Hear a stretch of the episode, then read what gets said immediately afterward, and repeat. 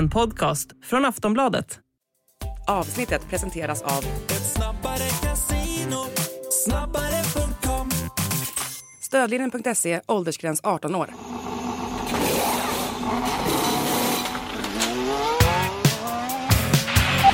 That was some fucking Viking comeback.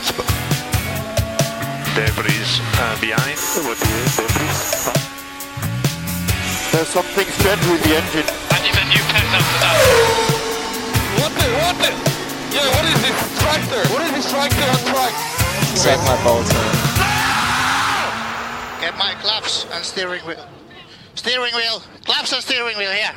Hej och välkomna till avsnitt 98 av Plattan i mattan. Nästa vecka är det avsnitt 99 och sen, Anna, har vi gjort 100 avsnitt. Hej och välkommen till dig också. Eller jag kan, man kanske inte välkomnar någon till sin egen podd, men hej! Tjena! 100 avsnitt är faktiskt helt otroligt. Jag minns ju som igår när vi spelade in det första.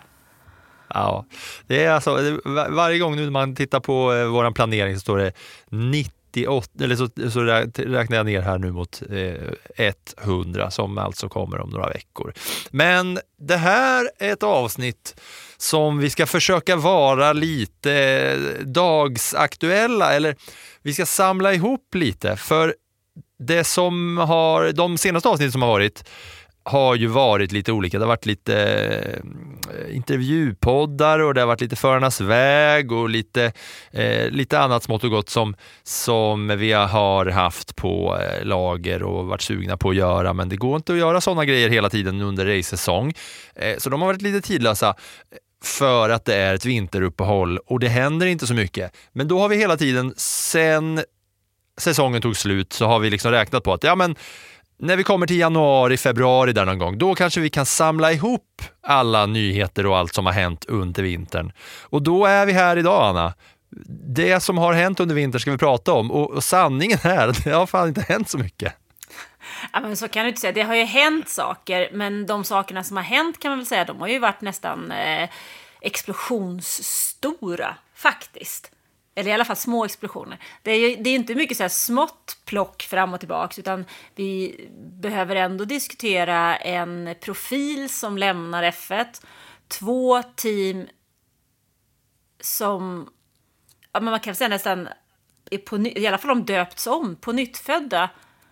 Ja, det finns, det är ju ändå ganska stora nyheter, är det inte det? Ah, jo, framförallt en av de här, eller ja, de andra, de, alltihopa är väl eh, stort. Men baserat på hur lång tid som har, som har flytit sedan det hände något stort senast, så är det inte mycket som har hänt. Man, har ju, för, alltså, man ser ju också hur F1 kämpar på sina egna sociala medier med att få folk att, hålla intresset uppe under vintern med att publicera gamla grejer och väldigt mycket meningslösa saker. Men i många fall så, kan man ju liksom, så kommer det lite nyheter på, på F1-sida och alla andra motorsidor som jag vet att du eh, scrollar igenom oftare än vad jag gör under eh, dagarna och sådär.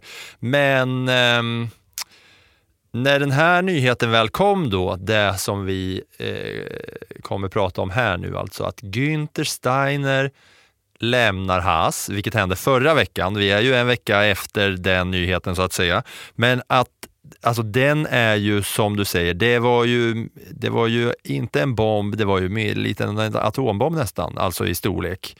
Att Günther Steiner är en av de mest populära profilerna i hela F1-griden, alla stall, alla förare och inräknat. Han är väl etta på mångas lista och en stor anledning till att Drive to Survive flög som det flög. Han fick kicken. Det var inte bara så att han lämnade, utan det var verkligen kicken. Och då eh, kan vi väl ta det från början vad som hände i Haas egentligen. Ja, eller snarare, det väl, handlar väl mest om, tror jag, vad som inte har hänt hos Haas. Och Gene Haas, som äger det där teamet, han vill ju se framgång. Och han vill ju se teamet eh, lite högre upp på griden, han vill se teamet ta poäng och han vill ju att eh, teamet ska plocka så pass många poäng att de får en bra placering i konstruktörsmästerskapet, vilket ger, lite, hon, ger honom lite pengar in i kassan. Men det har han ju inte fått se.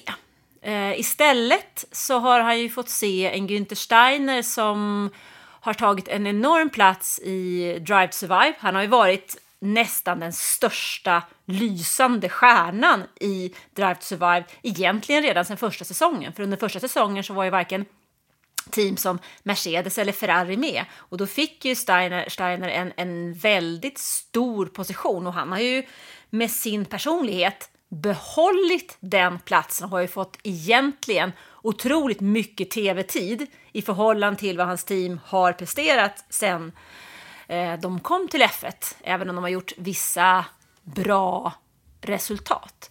Det börjar ju jäkligt bra Drive to Survive med också att eh, de är på väg mot ett sånt här drömresultat. Nu gick det så kul, nu har det gått så långt eh, med Drive to Survive så att man tänker tillbaks på de där säsongerna, alltså när de var på väg mot drömresultat och killen med mutterpistolen inte får till, eh, får till däckbytet och så går det åt helvete för båda bilarna. Det är inte bara en bil, det är två bilar. Och sen, det, och sen det klassiska samtalet när han ringer till, eh, när han ringer till Gene Haas och, och säger “But fifth and fourth Gene, we would uh, look like fucking rockstars. Now we look like fucking bunch of wankers.” Klassiska samtalet. It's unbelievable. The two guys putting the wheel on, they were new. Fuck. Fourth and fifth, but Gene, we finished fourth and fifth here. You fucking look like rock stars, huh? And now we are a fucking bunch of wankers. Yeah, bunch of fucking clowns here.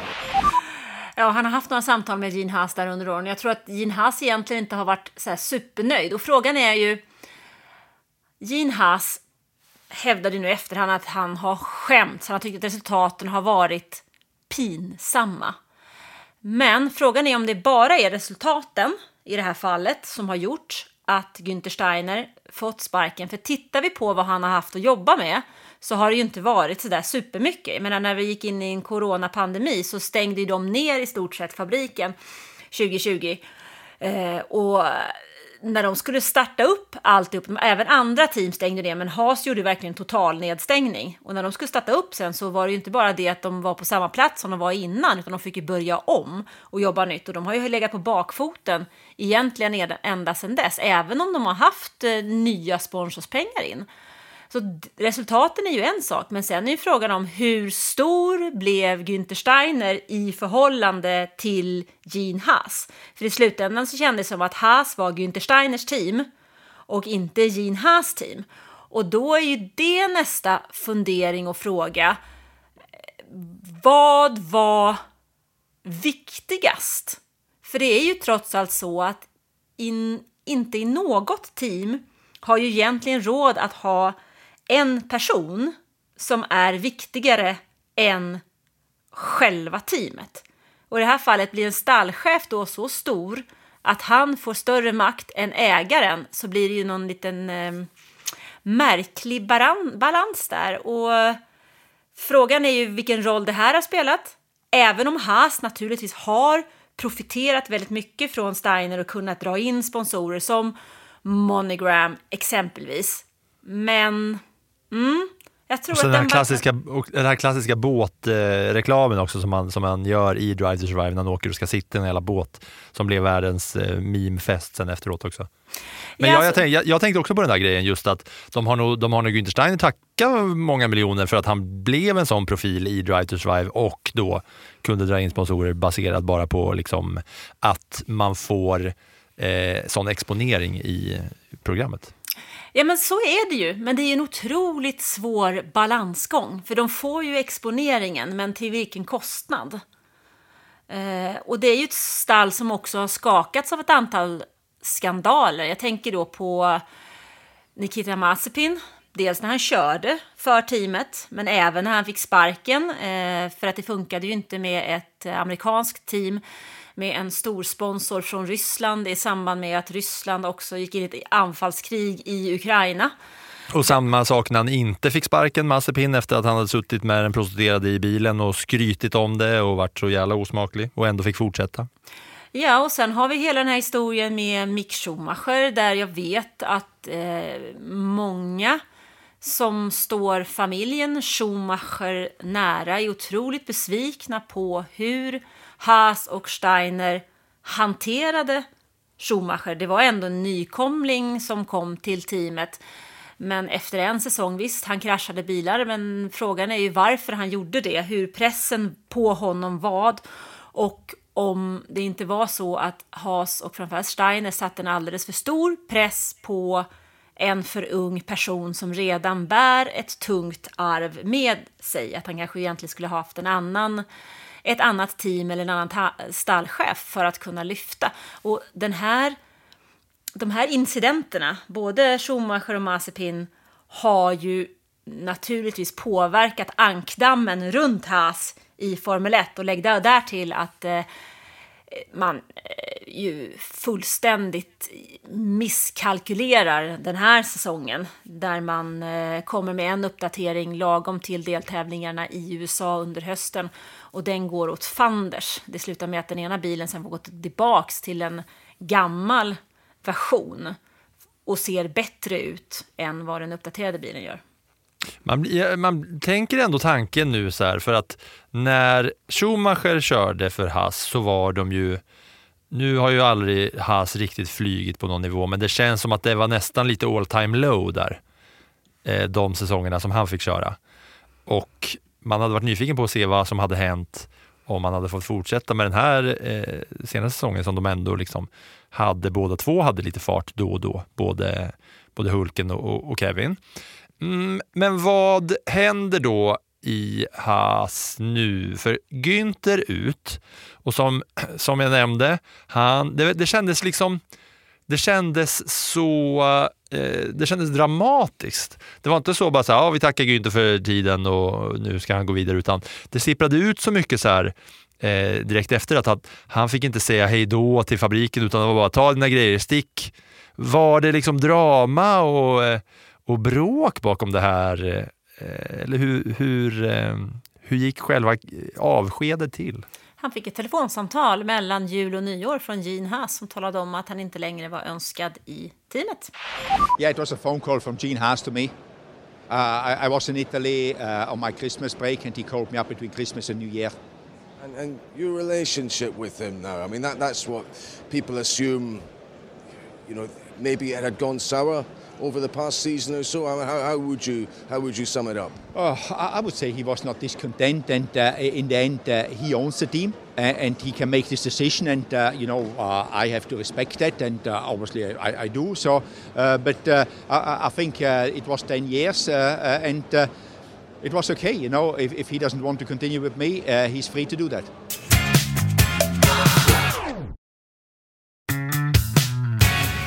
I, I, would say uh, what is a fair assessment is uh, uh, when you look at the other teams where they are going since the budget cap came in place. uh, You know, a lot of people, a lot of teams, all of the teams invested in the infrastructure, uh, and they invest in it. Uh, therefore, it's not spending money; it's investing to to, to use the uh, the budget cap, the operational budget cap, uh, uh, at its best as possible. You know that you can put money in to make the car go quick. And uh, some people started uh, straight away in 2020, 2021. Some people started last year, but uh, everybody's doing it. And uh, uh, I think that was uh, one of the things. I look at the other ones and uh, suggest what, uh, what what needs and should be done. Avgångsvederlag, fallskärm.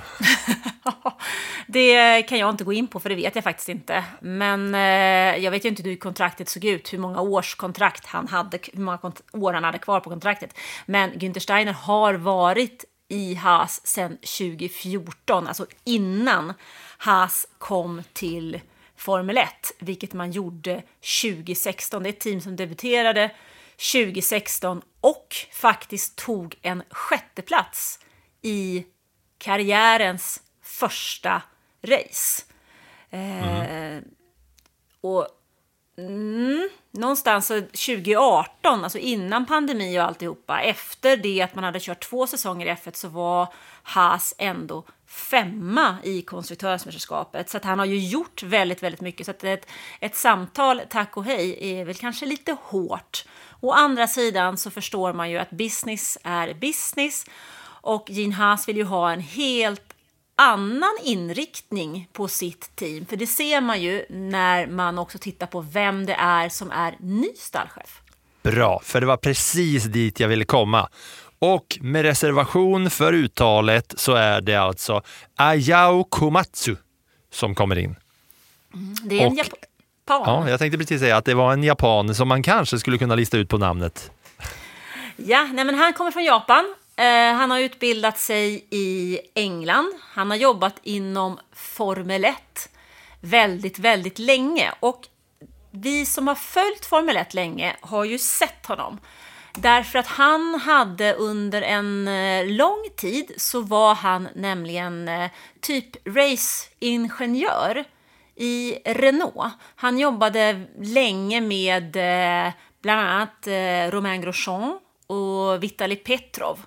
Och det var till och med så att han gick till Haas som eh, bihang höll jag på att säga, men han var alltså den eh, trackside engineering director som eh, han jobbade med Grosjean hos Renault och fick den rollen sen hos Haas.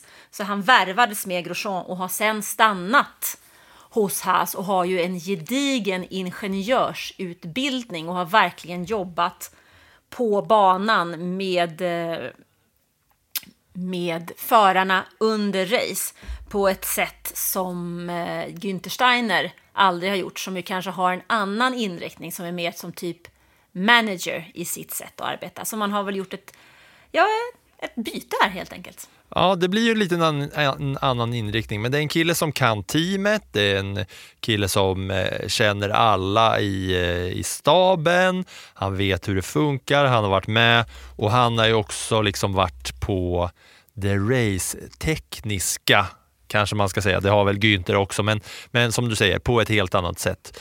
Eh, så han är ju ingen nykomling.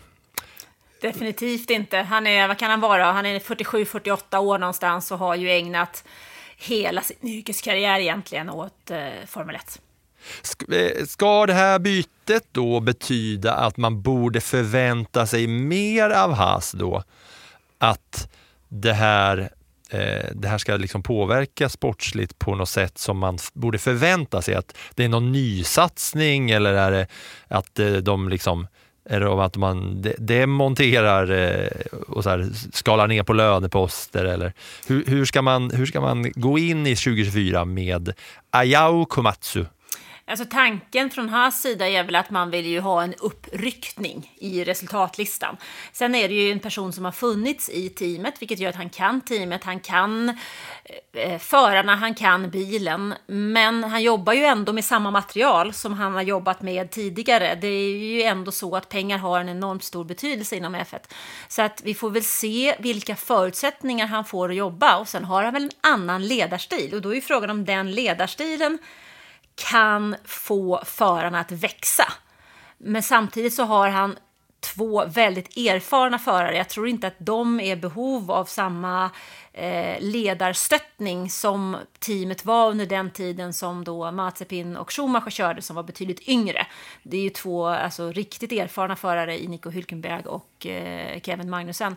Så att här blir det väl mer viktigt att se till att man klarar av att utveckla den här bilen så att den, den eh, inte bara lyckas i Australien, där den ofta har lyckats, utan att den klarar av att prestera på fler banor under en längre del av säsongen så att den faktiskt kan utmana team som eh, Alfa Romeo. Vi kanske ska börja titta där, kan jag känna. Ja, vi, vi ska väl kanske ditåt. Men vad händer med Günther då? Vart, vart kommer han? Han kan väl inte bara försvinna? Han eh, säger ju att han ska fundera över sin framtid och se vilka bra erbjudanden som dyker upp. Så att vi får ja. väl se. Han är ju en omtyckt person i eh, F1-depån, så det är väl frågan om vem som vågar ha honom Ja, och då, och då är det ju så här också, att om man tittar då på eh, alla teamchefer så är det ju inte så att det känns som att det kommer öppnas upp några platser precis. För när man ser över då hela teamchefsfältet så har i princip alla börjat sina jobb 2023 eller då 2024, förutom Horner och Toto i sina alltså, nuvarande roller då. Ja, eller hur? Ja, Mike Crack i Aston ja, Martin, Crack. han startar 2022. Men sen 2022 så har åtta team bytt sina teamchefer. Sen har ju Toto Wolf då suttit sen 2013 och han har nyligen skrivit på ett nytt kontrakt fram till 2026. Och sen är det Christian Horner som har varit med som teamchef för Red Bull sen teamet kom till Formel 1 år 2005. Och han lär väl sitta kvar så länge han vill med tanke på vilka resultat som han har kört in med det där teamet. Så att eh, några platser där på den nuvarande griden, eh, tveksamt. De som kikar efter eh, samarbetspartner egentligen är ju Sauber. De har ju ingen teamchefsposition leder där, men jag vet inte om de möjligen i samarbete med Audi behöver göra någonting annat. Sen är det frågan om man vågar ha en Steiner. Sen får man ju titta utanför. Alltså det finns ju Andretti Global som framförallt vill in till F1 2026. Och är det någonting som han faktiskt har lyckats med, herr Steiner, så är det ju att föra in ett team i F1 och faktiskt, som jag sa tidigare, ta poäng i sitt första race och dessutom göra resultat under första säsongerna. Och om Andretti ska in så är det ju så att han redan har en amerikansk publik också, kanske Günther Steiner, baserat på sin historia med Haas. Om man bara får svinga vilt och gissa lite. Ja, men det får du väl göra, det är väl det, det, är väl det du gör. Det är det, det är det jag är här för. Det är det som är min roll i det här sammanhanget. Ja, eh, och sen är det ju då, men ja, jag vet inte om det är något mer att säga om de här teamcheferna, men just när man tittar på det, det, det kan ju vara något team som liksom, eh, det kanske går ruttet för någon av de här nya cheferna. Nu, de flesta har ju varit med i gamet länge, men eh, några av dem har liksom varit på sina eh, tjänster under kort tid i sin nuvarande format. Att skulle det gå riktigt, riktigt ruttet för något team så är det ju inte så att det är en eller det är ju en hänsynslös bransch, fick ju Otmar Safnauer uppleva förra året som eh, bara från ena dagen fick tack och hej från alpin. Mm. Och det är ju också ett intressant namn, för det är ju en väldigt erfaren eh, teamchef, eh, just Otmar Safnauer. Han har inte heller någon plats än så länge på griden och frågan är ju när och om han kommer tillbaks. För han har ju Ja, också ovärderliga kunskaper. Ja, jag tänkte precis det. Känns som att han nästan egentligen är ett hetare namn rent sportsligt än vad Günther kanske borde vara. Eh, sådär. Men okej, då har vi alltså Ayao Komatsu, eh, ny i Haas. Sen är det Laurent Mekis i det då som vi kommer till nu. Teamet som hette Alfa Tauri, men som inte heter Alfa Tauri längre. För att efter mycket tissel och tassel så verkar det som att Alfa Tauri nu ska heta Visa Cash App Racing Bulls och inget annat. Ja, men det är ju så sjukt. Det sjukaste var ju egentligen hur den här storyn kom ut. Alltså det är en miss i sociala medier, att man har liksom registrerat någon form av webbsida och så lyckats få ut det på sociala medier. Det pratades ju om redan, Racing Bulls har det pratats om länge, för att man vill ju knyta Alfa Tauri närmare Red Bull för att kunna dra det teamet eh, med Red Bulls kunskaper inom de regler som FIA tillåter. Men... Alltså, jag vet inte vad jag ska säga. Jag tycker det är helt sanslöst. Eh, Alltså, jag- Visa Cash App Racing Bulls. Det är ju i princip som om de skulle heta eh, Swish, Visa Swish eller Swedbank Swish eller Mastercard Amex Express.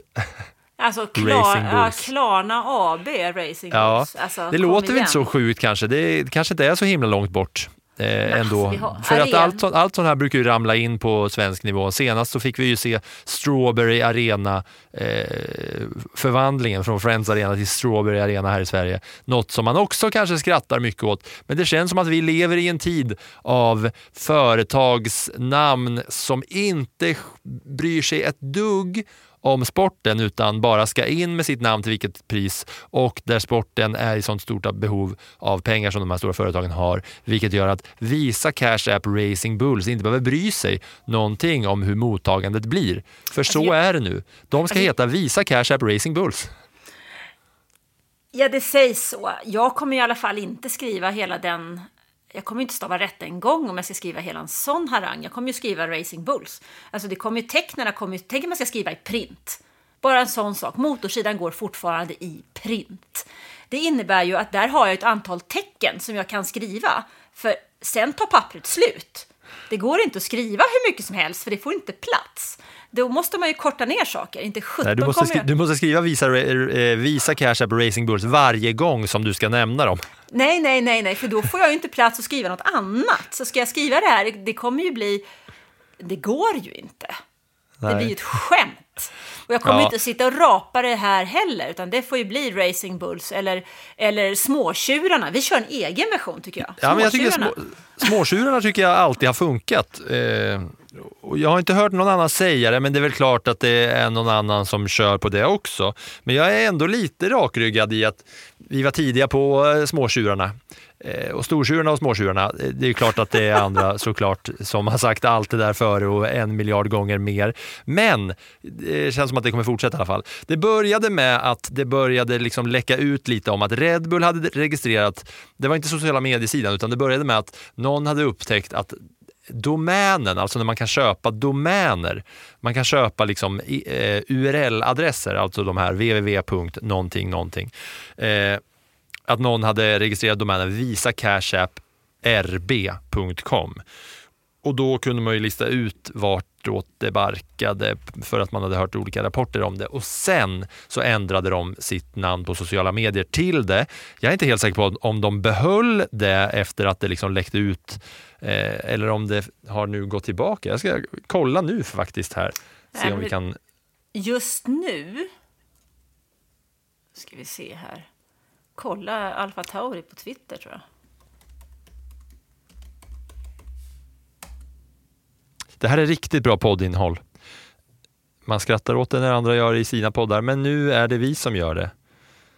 Eh, hur går det för dig? De- du kollar på där, Twitter. het, där heter de faktiskt Scuderia Alfa Tauri på Twitter. Och där heter de just nu, så är webbadressen alfataurif1.com. Men det var den inte för några dagar sedan när jag Nej. såg den första gången. För då var det den här eh, visacashapp.com eller vad sjutton det var. För det var en helt annan. För jag tänkte, jag snurrade till, för jag skulle faktiskt leta efter, jag sitter och gör en F1-bibel.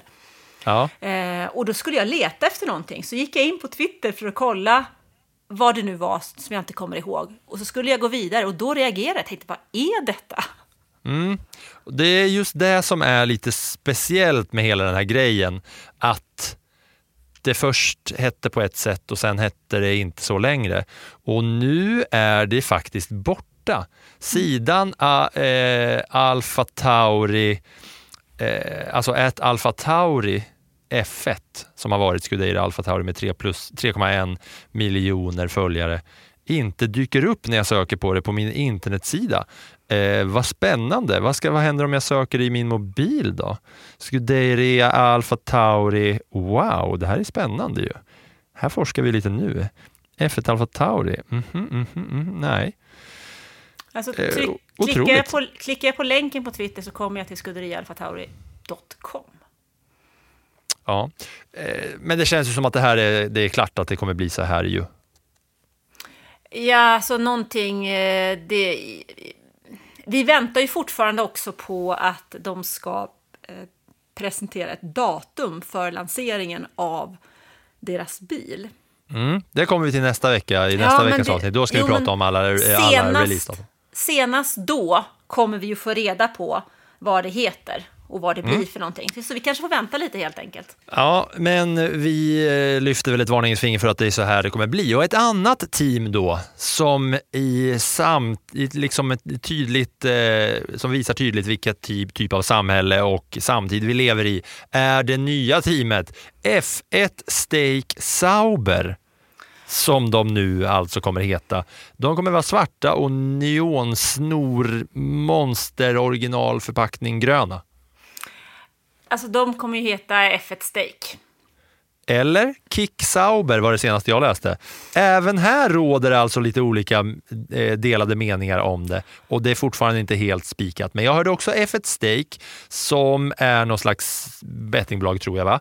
Men Kick Sauber är eh, en annan sen rapport jag läst mig till.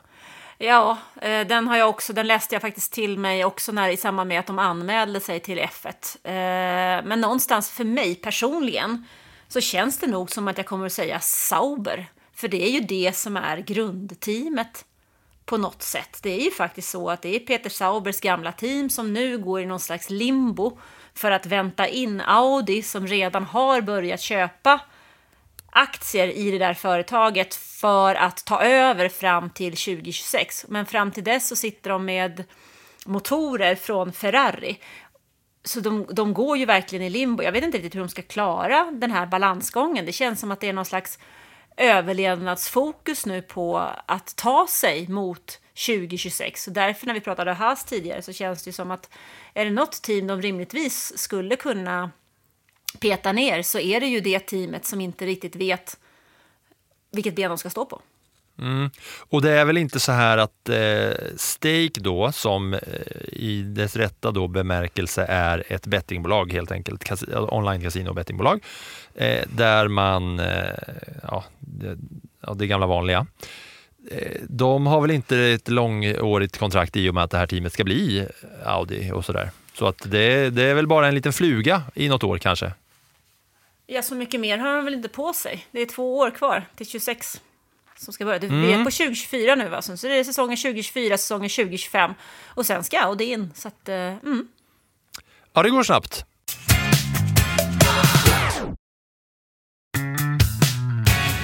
Vart, eh, vart rankar du de här då, eh, teamen i märkliga eh, F1-namn i historien? Det känns som att de är nästan etta och tvåa före andra märkliga namn. Jag bara droppar några stycken. Life, Token, Super Aguri Force India Racing Point, HRT, HR, vad heter de HRT?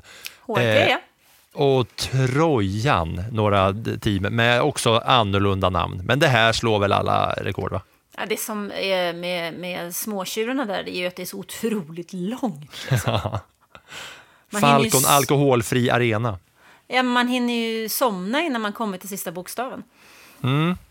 Ja, men så eh, ligger det till i alla fall. Och mer än så, sam, alltså, det är ju klart att förare har säkert gjort någon intervju här och där och Max Verstappen och några har kört lite online-racing och, och kört några 24 timmars eh, e-sportsmästerskap. Men utöver det här så är det inte så mycket som har hänt under vintern. Vi har kunnat följa förare som visar upp vad de håller på med, vad de är på för typ av äventyr runt om i världen. Det är Dubai och det är fallskärmar och det är vinter och det är stränder och det är gym och det är Bali, Lando Norris i Bali och en sak som jag reagerade mycket på var Alex Albon som la upp sin nackträning. Vi har pratat om det ett par gånger, särskilt när vi har haft eh, förare som gäster så har vi pratat lite nackträning. Att eh, man, man tränar nacken så extremt mycket när man kör, eh, kör racingbil med så mycket G-krafter. Det var ju då, han har ju den här eh, grejen på huvudet, Alex Albon, så är, det en, så är det då en tränare till honom som bara står och drar och sliter medan han då bara håller emot med nacken. Det måste vara sån sjuk eh, nackträning. Det är lite liksom vinteraktiviteter som man har sett. Mer än så är det inte att rapportera egentligen, utöver det som vi har nämnt här då eh, kring, kring eh, teamcheferna och namnen. Eller? Nej, ehm, till nästa helg kan vi hålla lite koll på 24-timmarsloppet i Daytona. Det är i alla fall lite roligt eftersom vi har både Marcus Eriksson och Felix Rosenqvist med där. Även Tom Blomqvist kör Mm. väl Daytonas Kan du, inte 24 berätta, timmars. kan du inte berätta vad det är? Um, Daytonas 24 timmars är ju... Uh, vi skulle kunna lite kort säga att nästan det är den amerikanska motsvarigheten till Le Mans 24 timmars. Men det här är den, det är IMSA, heter den amerikanska sportvagnsracingen. Och de kör ju sitt jätterace då allra, allra först på säsongen. Det startar liksom med den här jättegrejen. Och eh, det är ju många andra förare som är på uppehåll under den här tiden. Så det gör ju att det dyker upp lite, ja, men lite spännande förarnamn ändå. Eh, under Daytonas klassiska 24-timmarslopp. Och det vi... Det är lite kul också tycker jag att precis som Indy 500 så är det kval en helg och sen så är det race nästa helg. Så att eh, ja, nu körde man i helgen då det här 62 kvalet och sen är det race nästa helg. Sen eh, kanske det inte är det som drar de största rubrikerna, men har man ändå inget annat att kolla på framåt helgen som kommer så kan man ju alltid eh, slå ett öga på vad som händer, för där är ändå förare som ja, Eriksson, eh, Rosenqvist, Blomqvist, Filippe Naser, Josef Newgarden, Jenson Button tror jag med. Nu har jag inga resultat framför mig, men eh, det brukar vara lite kul killar i alla fall. Mm. Något annat som eh, kördes, eh, har körts under vintern i samband med att vi hade vårt avsnitt med Tina Turner som vi smackade ut. Det var jäkligt roligt att, att tumla runt med henne eh, och låta henne köra på. Det var ju att det var en Carlos Sainz som körde Dakar. Ja, pappas, pappa Sainz vann ju dessutom Rally Dakar och han fick ju god hjälp av Mattias Ekström och Emil Bergqvist som faktiskt låg med i täten väldigt länge innan deras bil gav upp. Så sen fick de spela hjälpryttare då till sin teamkompis hos eh, Audi, det vill säga pappa Sainz. Och Anisil, The original. Ja, precis. Så är det väl. Och sen så var ju Anisil också där um, och uh, körde. Och hon tog en uh, topp 20-placering och vann damklassen. Mm. Det, är ju, eh, det, man blev, det var ju lite kul bara att hålla koll på eftersom att vi hade snackat med Tina Turner men det där blir ju inte riktigt vad det var på hennes tid. Och det gick vi igenom det där avsnittet. Så är ni, har ni kikat in nu och inte följer oss vecka ut och vecka in så eh, det där tyckte jag var ett roligt samtal i alla fall att ha med, med Tina Turner. Jag tycker alla gästsamtal är roliga. Vi har något mer innan säsongen kommer eh, som, som kommer komma ut här. Men det närmar sig ändå. Vi, vi är inne på, när det här avsnittet kommer, 24 januari och F1-säsongen är då alltså bara, eh, första racet är 3 mars va?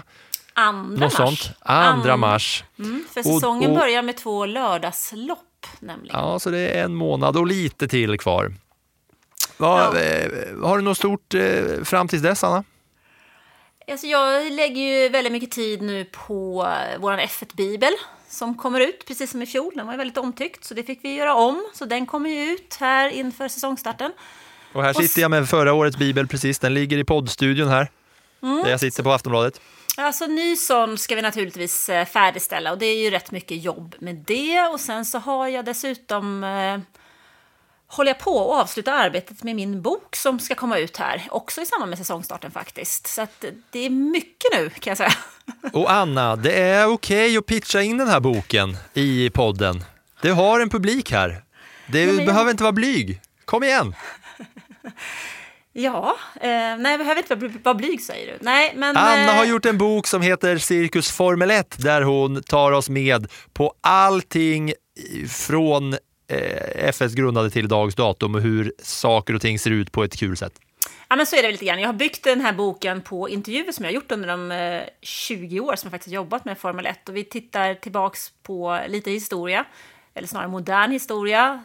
Eh, vi kommer att besöka en F1-fabrik, prata med bandesigners, gå tillbaks och titta lite på några av de förare som finns idag och hur de har hamnat där de är och deras väg till Formel 1. Vi pratar om regler, om framtid, om däck, hållbarhet, kvinnor i Formel 1, eh, svenska förare i Formel 1. Ja, men det är en eh, rejäl eh, mix kan vi säga, gott och blandat. Ja, väldigt, väldigt eh, bra att du vågade säga det. Du ska inte vara blyg. Här har du en publik, Anna. Det är, det är bra. Man, man gör en, eh, heter det pitch? Eller man brukar alltså, vill sälja in någonting. Jag kommer ihåg att det var någon podd som alltid hade när de hade intervjupersoner. Men eh, när det då närmar sig, vill du berätta vilket datum den här boken ska komma eller något liknande? Eller hur man får tag på den kanske? Alltså redan nu kan man faktiskt beställa den. Eh, man går in i F1-bloggen så ligger en länk där så man kan beställa ett signerat ex om man vill det. Sen kommer den den eh, 6 mars ska den släppas. Så fram till dess har jag lite att göra. Den ska korras och så ska det läsas in i en ljudbok också. Dubbelpitchen, dubbelpitchen, gå in på bloggen för att köpa boken. Ja, men där ligger en länk så kommer man rakt in. Men den finns Ja, ju och- på flera ställen också. Men det är nog det- det enklaste. Det är bara inte uppmanar vi till att göra utan vi rekommenderar till att göra det. Jag själv är taggad på att få med ett signat exemplar. Det ser jag fram emot när det väl ges möjlighet. Inför Formel 1-säsongen så kommer det väl dyka upp eh, något mer i, eh, avsnitt. Vi, vi har ett specialjubileumsavsnitt som kommer på avsnitt 100 och eh, sen så börjar det snart bli dags att snacka upp säsongen. Men vi måste ju vänta in ännu mer nyheter för att ha något att snacka om. Men det är väl nu vi lever i en tid där det kommer börja sippra ut saker och ting från februari och framåt va?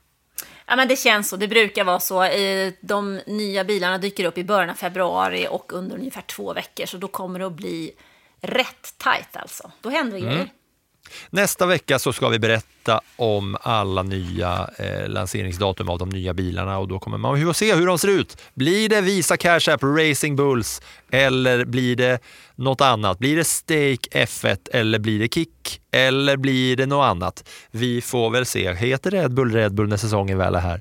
Eller ska de också byta namn till något helt annat? Det tror vi väl inte, men det kommer ni få höra nästa vecka och tills dess så eh, får ni väl må gott då. Jag får väl uppmana folk till att eh, om man är lite intresserad av hockey så är jag från och med idag, alltså när podden kommer ut, iväg på hockeyresa med Marcus Leifby och Jimmy Wikström. Och på fredag så ska jag spela en hockeymatch med Sveriges sämsta hockeylag som har 350 minus i målskillnad efter 14 matcher. Så vi ska på en liten hockeyresa runt om i Sverige där vi ska hänga med eh, lite goda hockeyprofiler och allt avslutas med ett tv-program där jag spelar en match med Sveriges sämsta hockeylag. Det eh, rekommenderar jag den som är hockeyintresserad att kika in på Hockeyresan på Sportbladet.